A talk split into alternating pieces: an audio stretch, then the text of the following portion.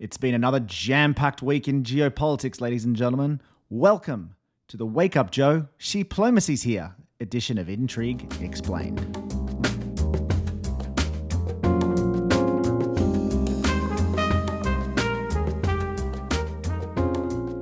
With me, just like last week, is Dmitry Grozoubinski, the director of the wonderful trade negotiations platform, uh, Explain Trade. Morning, Dimitri, or rather afternoon, because you're obviously in Europe, and I promise I'll get the time zones correct one day, but afternoon. Good morning, rise and shine, John. I hope you've been up for what is about, what, eight, nine hours by now, Dimitri, but I'll, I'll leave that. I'm a consultant. I work when I need to. Um, and of course, we have Helen Zhang, my co founder at International Intrigue, with us. And now, Helen, that's a background I don't recognize. Where are you?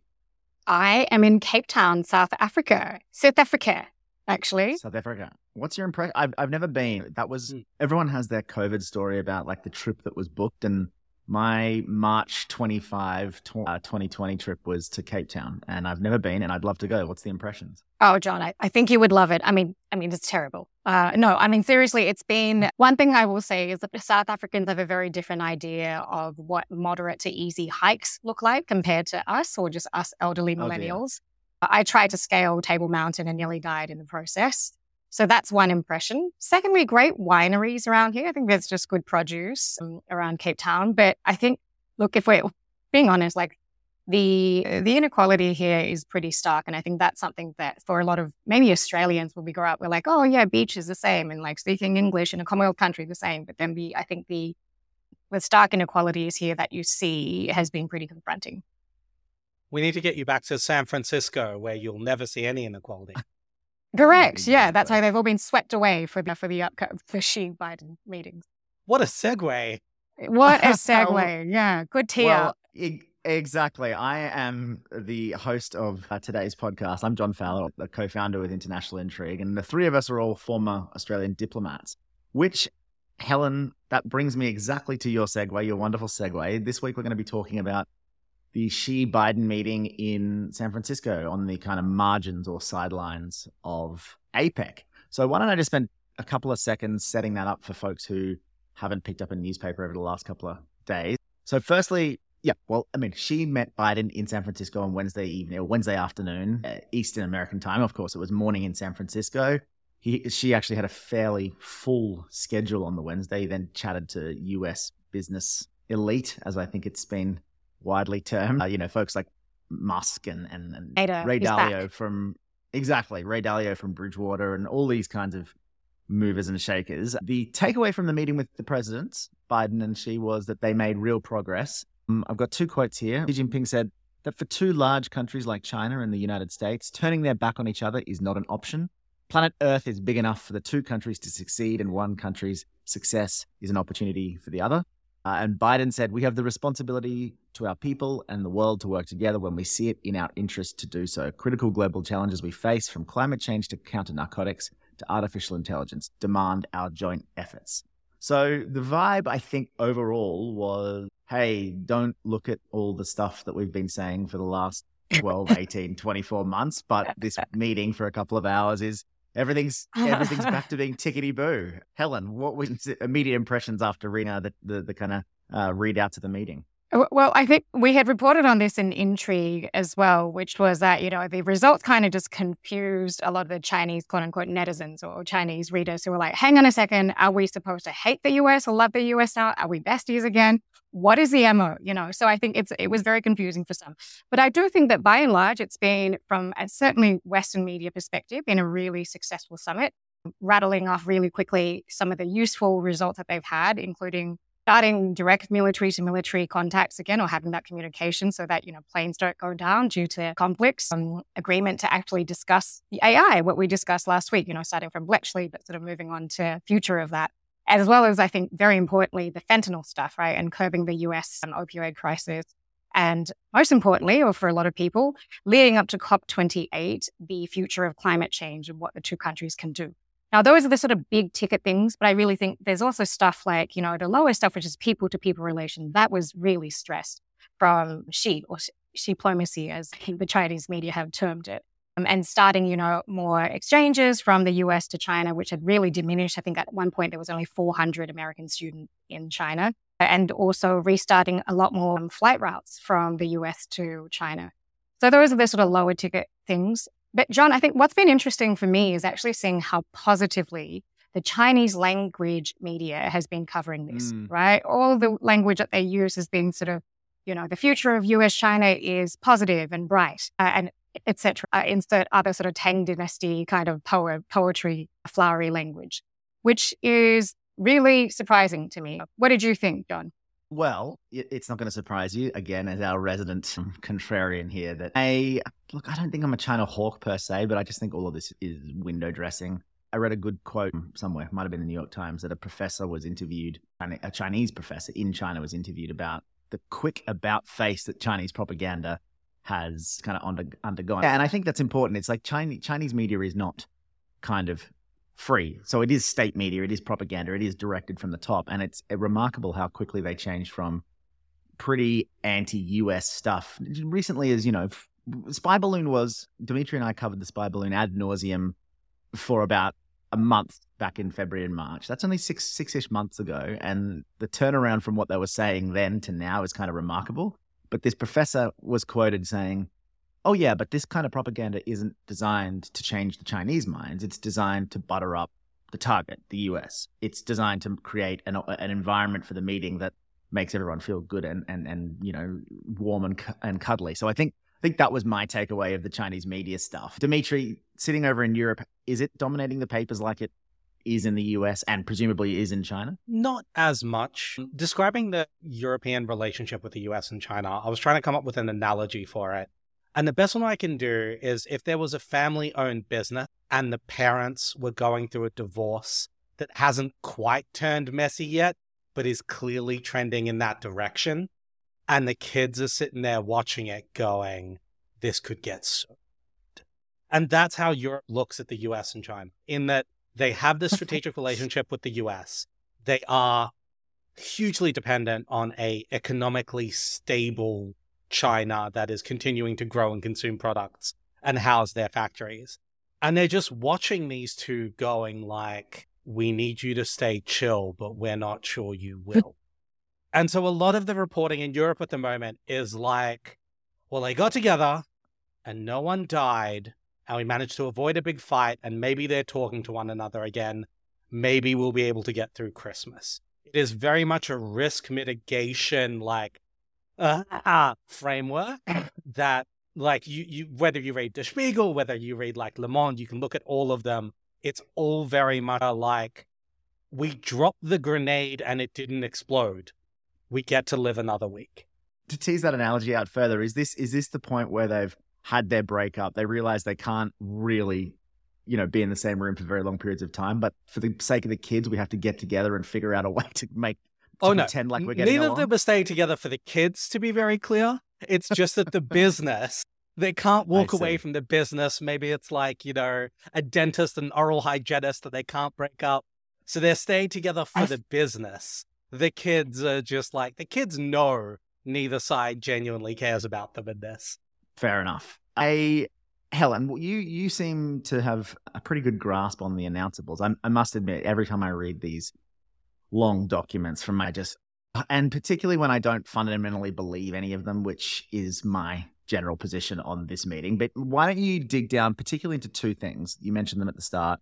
Two things I think you know pretty, you know, quite a lot about AI and climate because I think those are the kinds of things that didn't get a ton of coverage on on AI. Xi Jinping and, and Biden agreed to prohibit its use in things like automated weapon systems, drones, this kind of stuff, um, and nuclear command. I mean, I I'll be honest, the use of AI in nuclear weapons and nuclear command was something I hadn't actually even thought about. It makes sense, but I hadn't even thought about. It. So that was a whole new sphere of worries that are going to keep me up at night now because yeah, new fear unlocked. exactly. Would you like to play a game, John?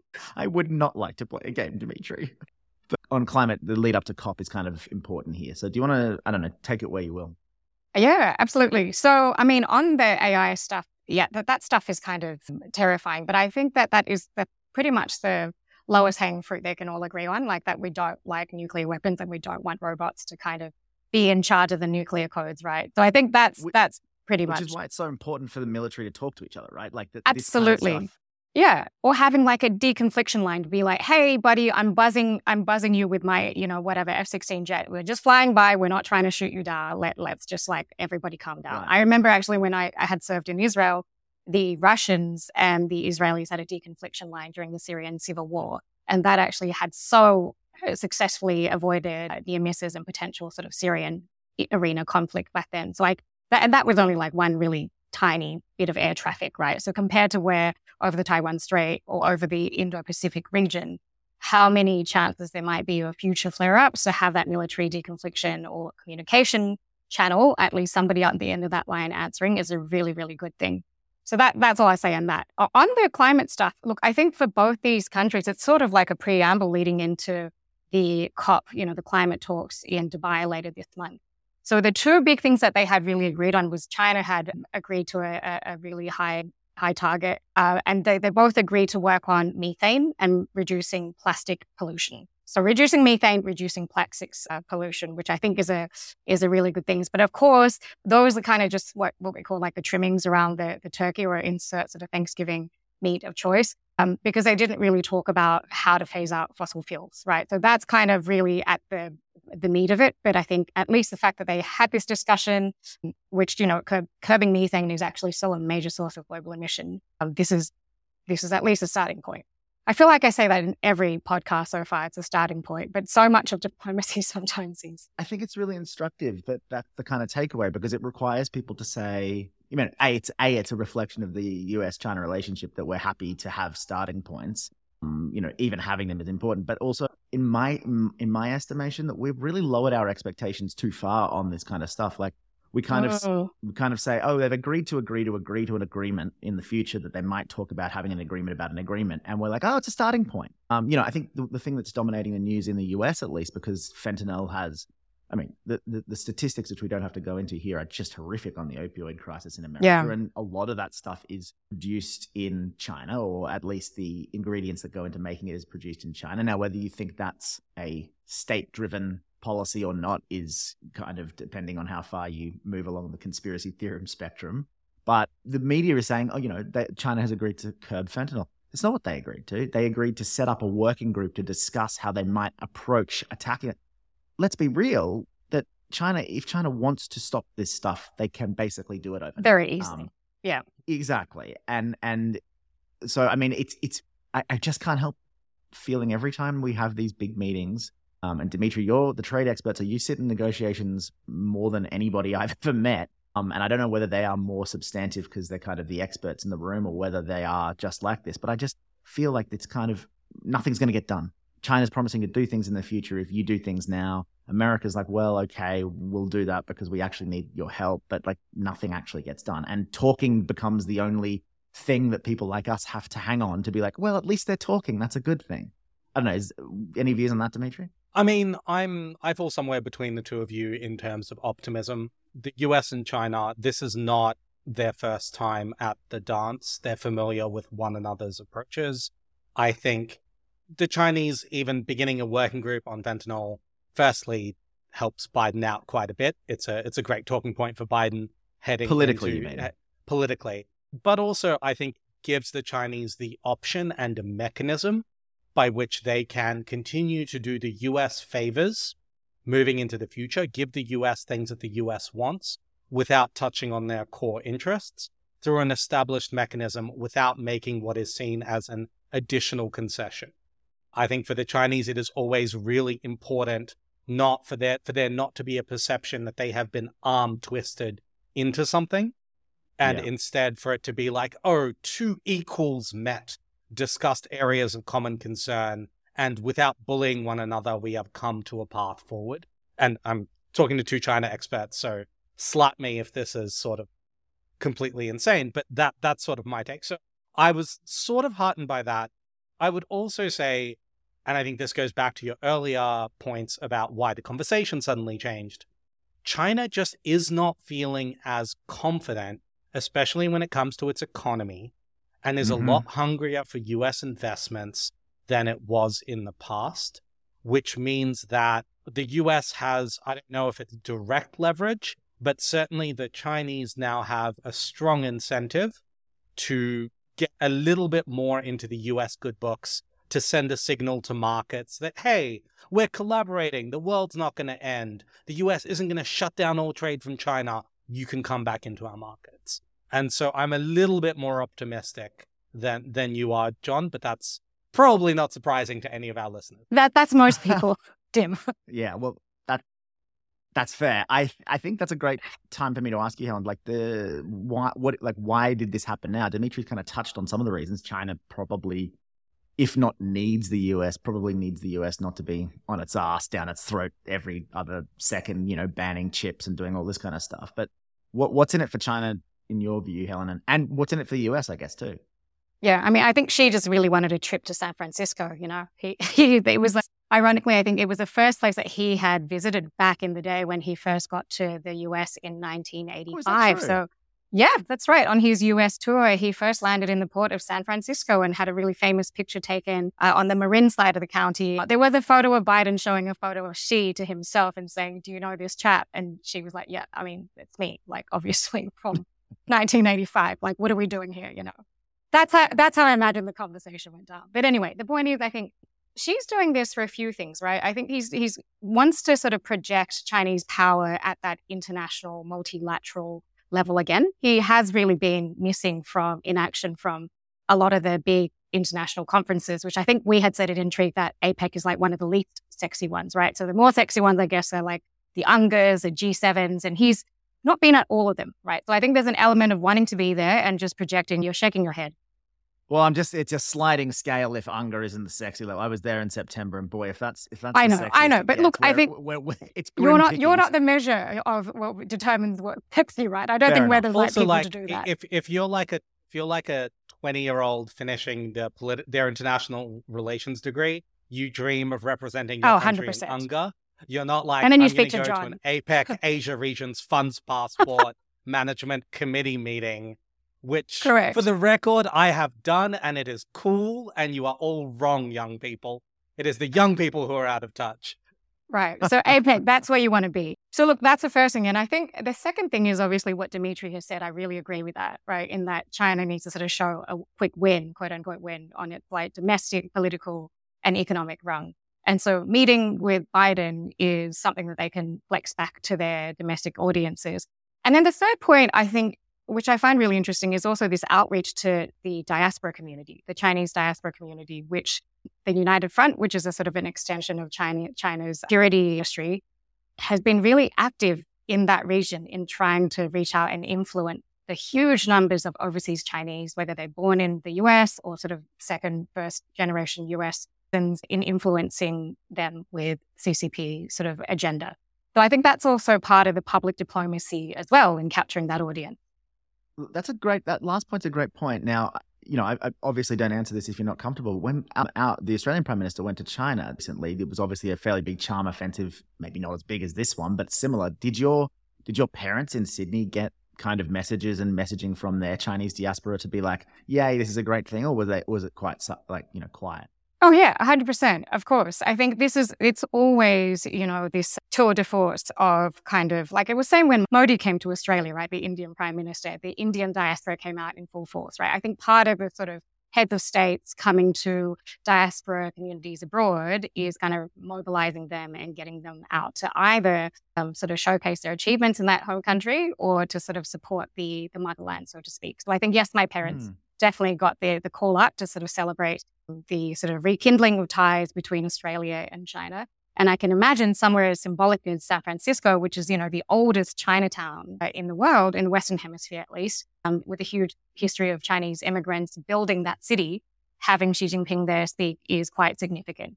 Yeah, and it's big for that community too, because obviously during COVID there was a lot of anti.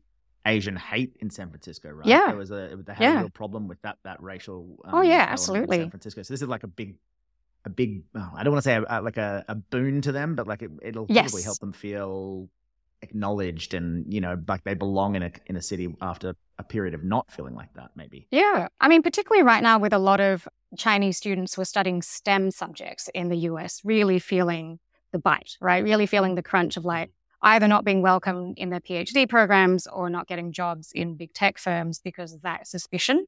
Um, so look, my only relevance or like really relation to this is that uh, when I was in the US during COVID, people used to cross, like change aisles when I was walking down the aisle in supermarkets at the height of COVID, right? So I think if I experience it, I can't imagine what folks who are actually yeah. working in STEM areas that are really sensitive must be feeling right now. So mm. this is, I think, you know, some support for them. Um, and the other thing is, you know, Xi Jinping might just want to be there to to check out all the great restaurants in San Francisco as well and eat some dumplings. He's dumpling well, diplomacy. I, you remember that, or is it bun diplomacy? I, I do. I do remember dumpling diplomacy, but I do know yeah. also that at this remarkable compound that they met at, I think it's called. Oh yeah, that's a fancy name. Yeah, it's like an ancient, like an ancient. I say ancient, ancient for America. A couple, like maybe a hundred years old. Um, kind of, you know, gilded age estate in San Francisco that just looked stunning. But they fed the most, I mean, the most white meal that you could possibly feed. It was like, it was like, chi- it was like a seared chicken breast on a bed of asparagus chips with, you know, a side of, a side of quinoa. And I was just kind of like, I mean, I really feel like Xi Jinping must, must have been like, what is this slop? where, where are my dumplings? Where are my, where, where's my delicious, uh, you know, Chinese food, Hong roll and all that yeah. kind of stuff yeah, yeah, exactly. Um, but exactly. but more seriously, I think I think Dimitri, you raised a good point about why China wants this now, and I, I, I was on Twitter or X or whatever. I'm gonna every week. I'm not gonna know what to call that damn bloody platform, but there's a Twitter account or Shanghai Strategist, and basically it kind of tweets on risk indices in in the Asia Pacific with a focus on China, and they had a fairly hysterical tweet or I should say hyperbolic tweet about how like the risk the risk premium on China has plummeted because we had the news of Taiwan's opposition parties teaming oh, yeah. up to kind of, uh, you know, arguably make that race a bit more competitive and a bit more pro Beijing. And then you have the news of the Xi Biden meeting.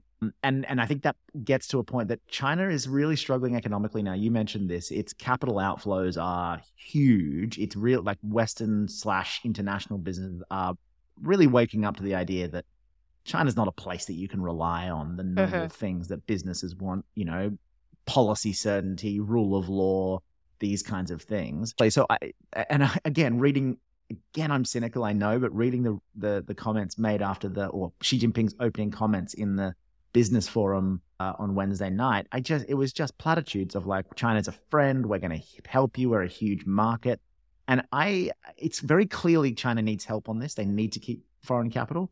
But like who really believes that they're going to change their ways when it comes to loosening the economic reins, loosening the public security reins, loosening the all the rules. So I think there are two risks that the Chinese are trying to manage vis-a-vis investor perception. One is how the Chinese government treats economic players within their market. The second is the threat of external barriers to Chinese trade and firms based or producing in China. And those are two distinct risks because one of them is like, is the Chinese government going to be going to be mean to you? The other one is, is the US going to start slapping sanctions on your products, getting in the way of you moving staff around, um, putting in place national security based barriers, uh, insisting that you, you can't get certain components. And those are two distinct risks that investors are looking at. And I think this meeting was probably more about signaling that at the very least, China is going to lean out of pushing the US into doing more of that. So I think that that was one one signal. In terms of what they can do domestically, listen, I'm I you, you both would be far more qualified to comment on this. My sense is that it is a dial that China can turn left and right. You know, five, six years ago, I think the perception among businesses was that you can do business in China. As long as you don't come out with a sort of anti human rights statement, you can navigate those barriers and you can make money in China. Since then, especially in sort of the last couple of years, there was a sense that the focus of the CCP went from economic development to local stability, to retaking control, to curbing tall poppies in the business community, um, to sort of getting the big tech guys under control if they dial that back by 15 degrees, I don't know whether, given the size of the Chinese market, given their ability to subsidize, given their ability to play favorites, whether they might be able to lure some of that focus back, because God does business have short memories sometimes on this geostrategic mm. stuff. Being a business owner is about being an optimist. And so I can imagine perhaps they're also thinking, maybe we can get not all of it, but maybe we can get some of it. Yeah, and I think C- CEOs think in in quarterly results, right? And you know, a couple of you got to make make hay while the sun shines, and if you get a couple of years of access to the China market, you know, you probably make decisions that aren't structurally hard to unpick because you're probably aware that China's going to go back in a more uh, unfriendly mode in the near future. But you're like, well, hey, we'll we'll have a light footprint there. We'll make money, and then when things turn again, we'll jump out again. Which, I mean, that's how you got to run businesses, right? It it feels frustrating to those of us in the diplomacy game who work so hard to kind of raise these risks. I mean, one of my experiences in Shanghai was just how much we had to engage with Australian businesses of all of all sorts. Yeah, just kind of be like, hey, hey, come on, come on, like you can't pull your head in. I remember one. yeah, well, I remember one company being like, oh, we've just signed a joint venture with a comp- uh, with a with a Chinese company, um, and it's gone badly, but we'll we're going to sue them in the Nanjing Supreme Court. And I was like, what What are you talking about? What do you mean you're going to sue them in Nanjing Supreme Court? You can't just. this isn't Australia. Like, I mean, fill your boots, but I'll tell you what the decision's going to be right now. Um, so I mean, it was a very frustrating thing in Shanghai, but you know, also. If I was running a business that had a huge exposure to China and there was an opportunity over the next couple of years to make a ton of money, well, you got to do it, right? Yeah. Absolutely. Yeah. You got lobsters to sell, and, right? And, and actually, that's that's one of the things we haven't mentioned. This quite recently, the first very large bulk, I think it was agricultural commodity order since like the Trump era was put in by Chinese companies for U.S. commodities. I saw that rate. So there is there's certainly money to be made. And if I was a business and I was sitting there looking at this relationship and I wasn't in a particularly exposed sector, so if I wasn't making like drone components, I'm making something fairly innocuous. I can see the temptation to go, if this goes really far south, like military invasion of Taiwan and preemptive strike on the Sixth Fleet level bad, then the whole world economy is going to dust. It doesn't matter what, like, no amount of supply chain integration and being cautious now will protect my business if things in that region go completely to hell. Whereas sure. if whereas if that doesn't happen, I can make a ton of money and I'm not going to be on the pointy end of more minor escalations. I See think that that's temptation. right, except except for the fact that I think the reality bad case scenario is kind of what happened to to Bain and, and, and other consulting groups in May, June, and July of this year, where where they got raided by the Chinese Pub- Public Security Bureau, which you know they're they're no joke, and I think that's the risk of going back. And it's, I, I completely agree that the, the catastrophic situation is like, well, we're not going to care about our, our Christmas widgets if, if Taiwan's on fire. But it's more that anyone doing business there really needs to, uh, in my view, have an attitude of this is a limb that is not going to be existential mm. if we have to sever it. You know, we'll make yeah. some money, but it's it, it'll be just a flesh wound to the company. And I think that I think I have some hope that Western businesses or you know again international businesses have kind of figured that bit out over the last, you know, eight to 10 years. I mean, previously they were all in, it was core to their strategy. Helen, we had Australian companies like Blackmores and, and you know, our, our law firms, right? One that I used to work with. Yeah. Law firms look at China as like, hey, we are really struggling to grow. This is our this is our kind yep. of silver bullet. Yep. And I think now it's going to be much more like, eh, it can never really be core because it's so fickle. Does that does that feel right? I, I think it feels absolutely right. And if you, and I think I will caveat that with saying that American companies are leading the charge there, right? I think they they're the most kind of skeptical when it comes to the longevity and the stability of doing business in China. And you see that through AmCham, right? So anecdotally, I've had folks who, who were in AmCham in Beijing tell me that in their recent visit there, everyone who's with AmCham in Beijing has now pulled out. Either they, you know, mm. still exist, but they don't live in Beijing. You know, they live in like Hainan or they live in uh, Taiwan. Some live in, uh, in Japan or Korea. But nobody is actually in Beijing because they know that doing business in the mainland is going to be really challenging. And so for mm. big consultancy firms which are providing advice internally and externally to their clients, the, the line is just so that, you know, you can't, you shouldn't be banking all of your your future on on China. And I think the second indicator is sort of what happened to a lot of the offshore RMB that Hong Kong is holding, right? Like once that sort of goes, and we've seen a lot of that go to Singapore already, then I think that just sort of correlates with the diminishing um, value of, of doing business in China for Western companies, particularly US yeah. companies. I will differentiate. I, I do think US companies are very, very sensitive to that. Can I add one more thing, John? Just because previously I said that there were sort of two risks that companies were thinking about sort of domestic Chinese political risk and international right. political risk. What I should have said is that there is a third. And one thing that has changed is that China, I mean, I know Chinese economic statistics are, are not entirely reliable, but China is not growing nearly as fast as it was. Even if it wasn't previously growing as fast as it said it was, it was still absolutely booming. And there was this sense that, like, there's going to be a huge Chinese middle class. It's going to be super wealthy. There's so much money to be made. Go, go, go, go, go. Right now, they're sitting at, I think I read 20% urban unemployment. They're sitting, oh, FDI's yeah. dried up. The construction's like there, there seems to be one story every two weeks. Ghost towns, but the construction sector kind of having to do all of these weird restructurings. Yeah. Yeah. There is there is one story a month about how the Chinese market is about to collapse, and there has been, I think, since I was about four. So yes. I never I never know how much how much the House of Cards is a House of Cards, but I certainly think businesses looking at it now are no longer even if even if there were no geopolitical risk, and even if the Chinese government were being a lot more business friendly, I think the economic pull factors aren't as strong as they were when you were when you were at post even. I, I, completely agree with that.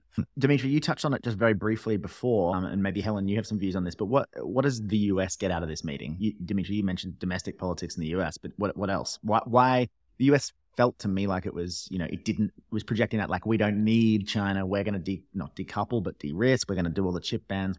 Why do they what's what's in it for them to kind of put a floor under the relationship I would I think if I were advising Biden, and this is what I, I imagine his his advisors are telling. I would say that wake up, Joe. God, that's a that's a title for the episode. Wake up, Joe. Xi's coming. Correct. Let's can- let's go with that. Yeah. yeah. as we get as we get cancelled by the 15 Joe Biden voters apparently left in the U.S. No, I think I think if I were if I were his advisors, I'd be telling him to look at a couple. First, uh, the U.S. and China are in a weird place where it is very clear that the relationship is antagonistic and could be headed in a really bad direction, but they're very clearly not there yet. So there has to be a dialogue. Things like not having military to military communication when you are overwhelmingly the most powerful militaries on earth with huge stockpiles of nuclear weapons who are literally buzzing one another's planes in the Taiwan Strait is mm-hmm. insanely dangerous and unsustainable. Yeah. Going to war because of irreconcilable differences would be horrific. Going to war because somebody failed to make a phone call because you're not speaking to each other is horrific and really dumb. So yeah. there are a whole so so there are a whole bunch of areas like that where it's just it is just insane not to be talking first. Yeah. Second of all, with the Chinese in a I don't want to say a weakened position, but at least not in the same feeling of overwhelming confidence that they had in 2021. There is an opportunity to have that meeting without 50 preconditions. You talked to, you talked me through this before, John. The the CCP loves nothing more than to have a meeting, but then set like five substantive preconditions for the meeting, where you've made like eight concessions before you get there, and then the Chinese concession is like, I will eat your horrible Western food, your Brussels sprouts, and we will have a photo up. And that will be what yeah. I did. But in exchange for that, Nancy Pelosi has to give up her passport so she can never go to Taiwan again or something. Like yeah. that's the that's Chinese. I don't think I don't think the Chinese can pull that at the moment. I think that's I think feels, that's a great observation. Yeah, it's a great observation, Dim. I sorry, go ahead. Finish. No. You can all keep calling me great. I'm happy to break for that. So now is a good moment to meet. I think that's second. Thirdly, I think there are domestic political reasons because the relationship is sensitive, but not so sensitive. Joe Biden can beat up on Xi a little bit. You know, uh, there's that the report. A reporter asked him, "Do you still think Xi's a dictator?" And Biden's like, "Yeah." So he gets to push Xi a bit, which will play reasonably well in the press. He can get some concessions on areas like fentanyl, which, for those who don't know what fentanyl is, it's horrific. Like it's a hundred times yeah. more potent than morphine. It is destroying yeah. communities. Something so being seventy percent of all overdoses in America now are fentanyl, I mean, and that that that yeah. stat might not be right on the money, but it's something crazy. It like is. That, it's over fifty percent. And it's like very yeah. easy to kind of lead to death because you can just like touch it, touch surfaces that had sent fentanyl and result in very Sick. serious cardiac arrest. Sorry, Dim, we keep interrupting. No, no, no. This is you can't overstate how horrible this stuff is, right? Yeah. And you need no. Chinese cooperation to deal with it. There is simply, mm-hmm. you know, we, we have we have tried to curb drug imports from other places. You cannot do it with a purely at the border approach. Clearly you need the Chinese. You need the Chinese on climate change. So I think the US approach was like, this is the lowest cost way to harvest what we can from a really contentious relationship without sacrificing anything we deeply care about. And I would also add, Joe Biden is fundamentally a conciliatory guy. He he thinks there is value in talking to people. And that's why he's been in the Senate for roughly 400 years. He likes getting into a room, he likes sitting down with someone and going, let's talk. Yeah. I will add to that one thing, I think. Sorry, John, very quickly. In addition to Dim's point about like, we don't want a war because somebody was left on red, right? I want to say that one thing else is that Joe's got very domestic political considerations as well, right? Like, what is this distracting from? The fact that his numbers have totally plummeted after his handling of the Israel Gaza conflict, right? And the fact that he's potentially lost a whole swath of Gen Z voters who had voted him into office back in the last elections. So I think this is another sort of addendum to what Dim has said is exactly that the domestic considerations of like projecting, hey, I'm doing good things for us in China and I'm sort of having a win is something that I think Joe Biden and his team are definitely thinking about.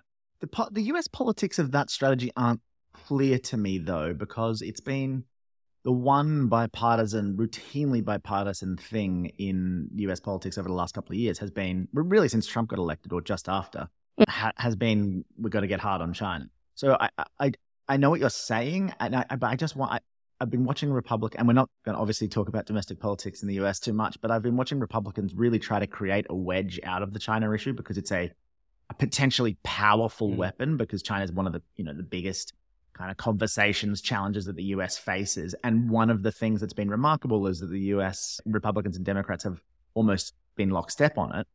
I, I, I the, the the politics of of Biden kind of cozying up to to Xi aren't clear to me. But and that brings me to, to Dimitri's kind of remark there about calling him a, a dictator. Back in June, when he said that, when Biden called Xi a dictator, the Chinese media absolutely lost the plot in the way that they do. The global the Global Times, you know, screeched about how America was, you know, Cold War mentality, all, all of that nonsense. Was that a classic Biden gaffe, as judged by Antony Blinken's face when he made that remark and went like, "Oh my god"? Or mm-hmm. was it a, a clever political calculation to do exactly what we've just talked about to kind of be like hey we are going to have the meeting but by the way republicans don't try to pretend that i'm you know a panda hugger for yeah, well exactly yeah yeah. That, what, yeah yeah what side of what side of the fence do you guys come down on that I think it's both. I think that at this point they're weaponizing Joe's sort of like slip ups as a way of kind of inserting messages that they can't say publicly. So I, I do think that that was probably tool, right? an intentional sort of theatrical ploy.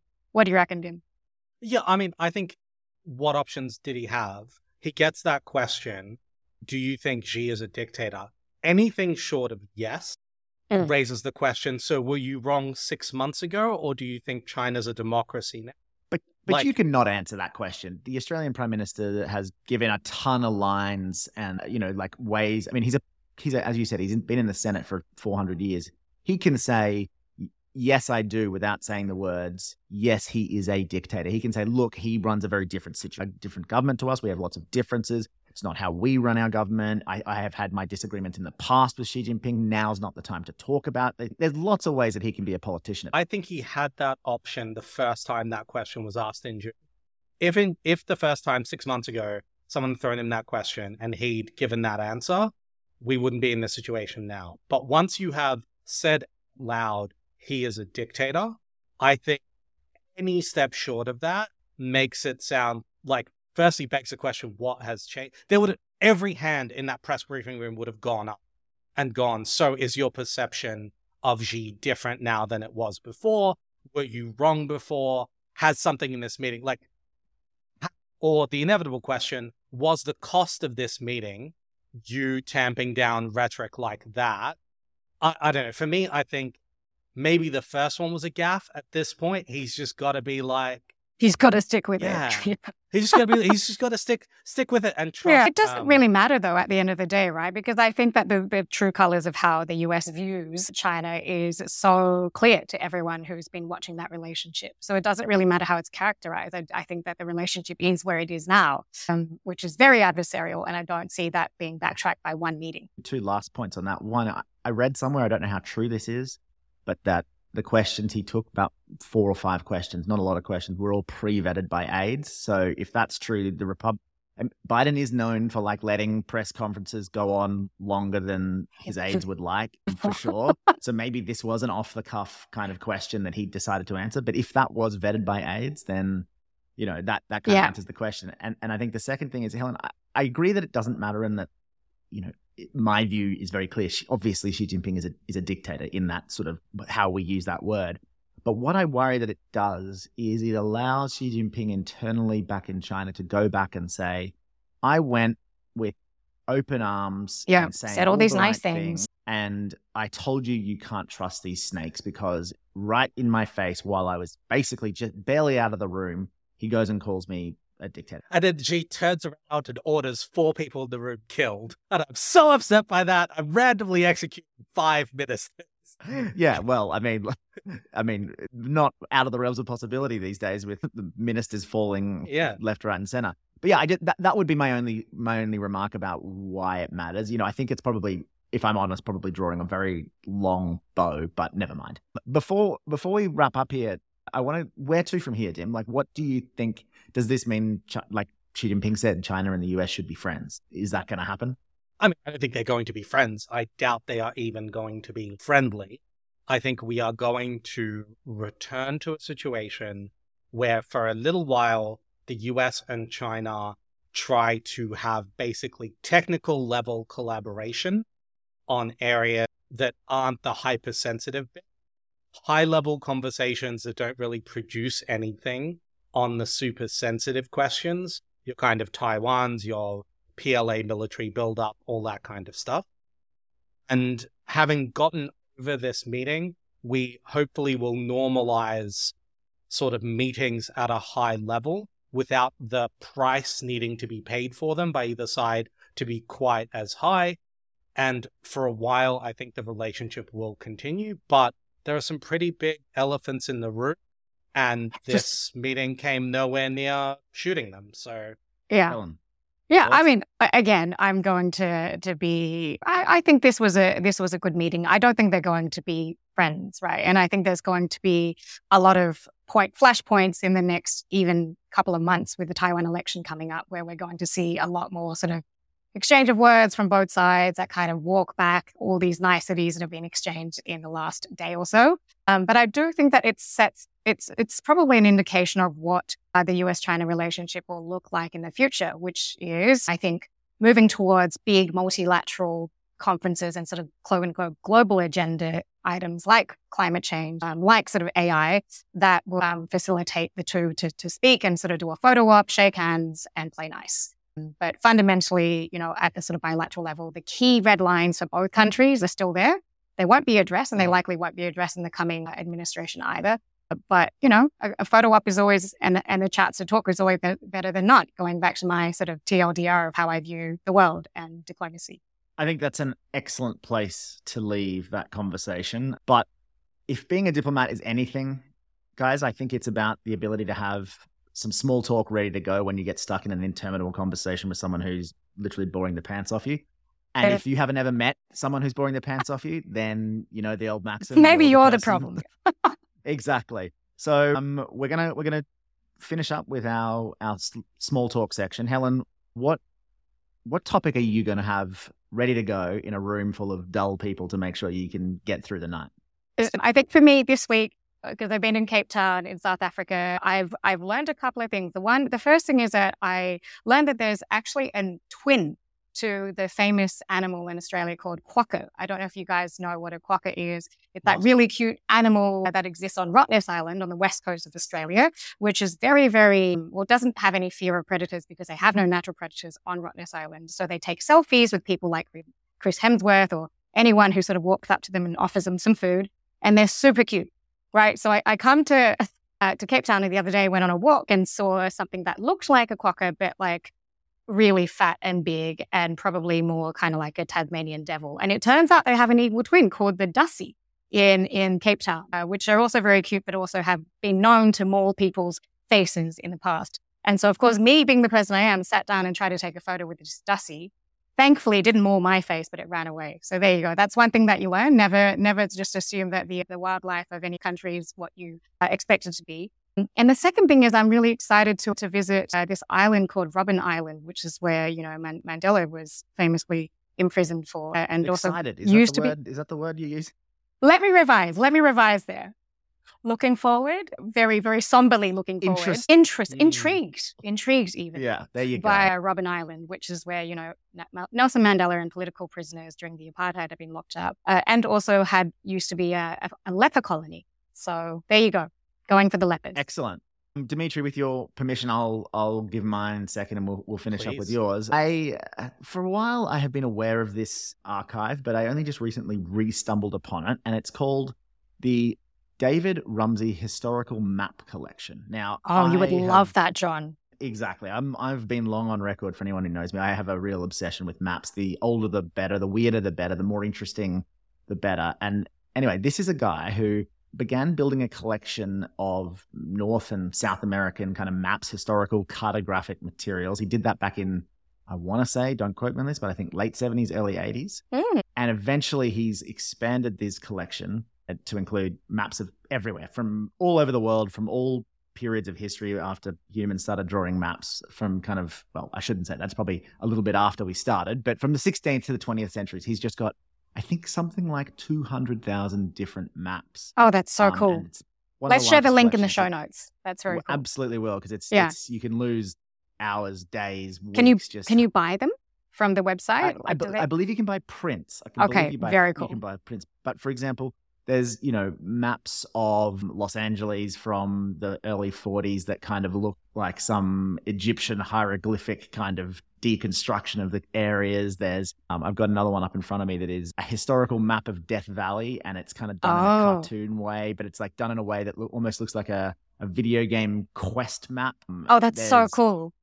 Yeah, and there's another one that kind of shows the heights of mountains as a graph and their low, you know, all these kinds of really thoughtful, interesting ways of depicting, things Mhm. and depicting our physical world on maps. It's just fantastic. But I promise you, you will lose if you like maps. You'll lose days to this place. But we'll put the show, we'll put it in the show notes, and you can down, you can download the prints too. So I mean, I think we've used one or two in our in our newsletter before. It's really cool. Um, so yes, I advise people to check that out. Dimitri, small talk. How are you making sure that um, people aren't tediously bored by you? So, I mean, I've never succeeded in that in my life, but and one of the reasons why is I think when I would talk to people about this week, there has been a moral panic because seemingly fairly simultaneous, a not insignificant number of the youths on TikTok have discovered Osama bin Laden's open letter to America, uh, which is basically not his full manifesto, but basically his critique of US foreign policy. And TikTok teens, influencers, and what have you, have been reading it and making TikToks where they basically go, This completely opened my eyes. I now, I'll never look at this world the same way again. And listen, I mean, I, I can't stress enough, you do not gotta hand it to bin Laden. This is not, I'm not encouraging anybody to read this thing. It is your usual kind of whiny garbage. But what I find really funny is that the reaction to this has been like, it is a three alarm fire. We have to shut down not just TikTok, but I think just young people kind of immediately kind of quarantine anybody under the age of about 58 uh, until we can figure out what's going on.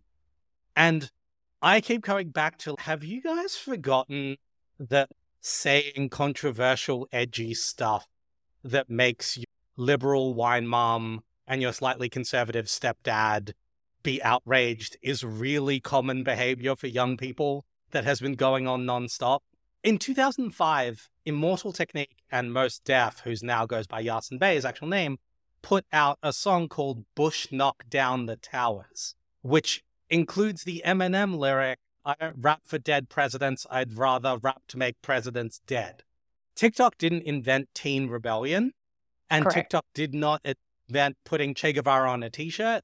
And like, yes, there's a conversation to be had about the dangers of TikTok and yada, yada, yada. And the But and I just China, fu- Yeah, like controlling the amplifying it. and boosting that stuff. Right, Yeah. exactly, exactly. Amplifying it, But dividing That's the probably a conversation for another full episode. next episode. But, but My favorite, point is, none, of- none, none of these kids are joining Al Qaeda, is, I guess, what I wanted to kind of throw out there. And we should That- all that- take that's a a great couple one, of deep Dim. breaths. But I just want to say one last thing, John, which is that I want to I want all our readers to wish John a happy birthday. It's his birthday this Oh, Saturday, God. 18th Cut November. this. No, Edit no, this. why not? Cut cut- point. This is Not going the cut point. promos. This is oh, going no. the promos, correct? Happy birthday, I don't John. want anyone to you. know that I'm turning 30. I don't want anyone to know. God. You're literally just Ron Swanson. I know. uh, That wholly upsetting note. I have to cut this off before Helen starts to share other company secrets. Dimitri in Geneva in the evening, thank you very much for this conversation. Fascinating. Helen in Cape Town. We really are giving, I think, credence to our international part of our name. Thank you for joining us from South Africa. Thank you, John. Thank you, Dim. And I'm in the US. Uh, we will be in your ears again next week. Thanks all. Thanks so much, everyone.